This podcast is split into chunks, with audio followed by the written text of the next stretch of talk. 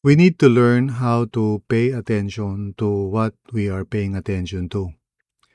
Ang ibig sabihin nun, kailangan maging self-aware tayo kung ano ang mga iniisip natin. And the more that uh, we are careless about this, the more na hindi siguro natin napapansin na we are being formed in ways that are not intended by God, no?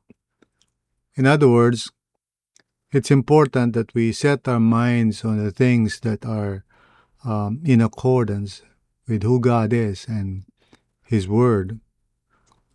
Kasi meditations natin eventually form us, you know, in due time.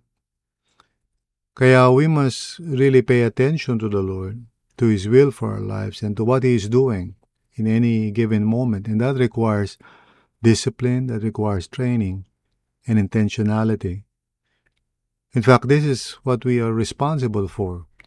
Kung saan natin siniset yung minds natin, kung saan tayo nagpe-pay attention to. This is our uh, God-given ability by the grace of God, and it's also our responsibility. Kaya nga, you know, what we think of is important kasi uh, it determines, you know, kung ano yung ating uh, spiritual condition. Eventually, producing the kind of character or person uh, that is aligned with whatever it is that we are always thinking about. So, if we are always thinking about money, for example, we become greedy and materialistic. If we're always thinking about uh, other things like uh, career, for example, uh, then we become career career driven, you know.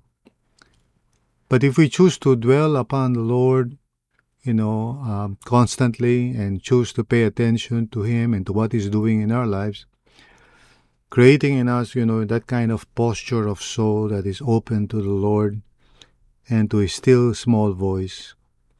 Simply, at first, it might be challenging because our minds tend to wander.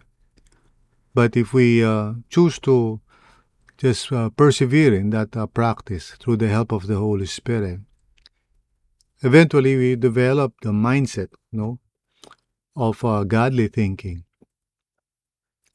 when we constantly pay attention to the lord to what he is saying in our hearts or what he's doing in our lives um, at first you know sempre we we do this you know um, with great effort lalo na pag nag-uumpisa pa lang tayo sa ating spiritual walk with the Lord. But eventually, if we just uh, continue on and not give up, kahit na may mga discouragements tayo, um, we would, of course, be able to do this more frequently and more regularly and more intentionally. So we are able to, to do what Brother Lawrence calls uh, practicing the presence. Iba-iba ang terminology ng mga tao dyan sa bagay na yan you know, uh, it's abiding in His presence or whatever you call it. But, uh, you know, Paul calls it uh, uh, praying unceasingly. But it all means the same thing. It's all about posturing our souls so that we can pay attention to the Lord. And the more we do this, the more we are able to be filled with His Holy Spirit, and the more we are able to uh, listen. And so we are also able to experience more of His grace sa buhay natin, to be the kind of person He wants us to be and to do the things that He wants us to do. And this is what it means today to abide in Jesus, to remain in Him, which is the foundation, the key uh, to becoming the kind of person God wants us to be. So today, you know, learn to practice yon. Uh, learn to practice uh, paying attention to the Lord. You know, being quiet. Isa yan sa mga importanteng discipline. Uh, being alone somewhere to listen, to just pay attention to the Lord, to speak to Him, and to let Him speak to you. Make that a daily habit para sa ganun you will learn how to practice the presence of God. God bless you.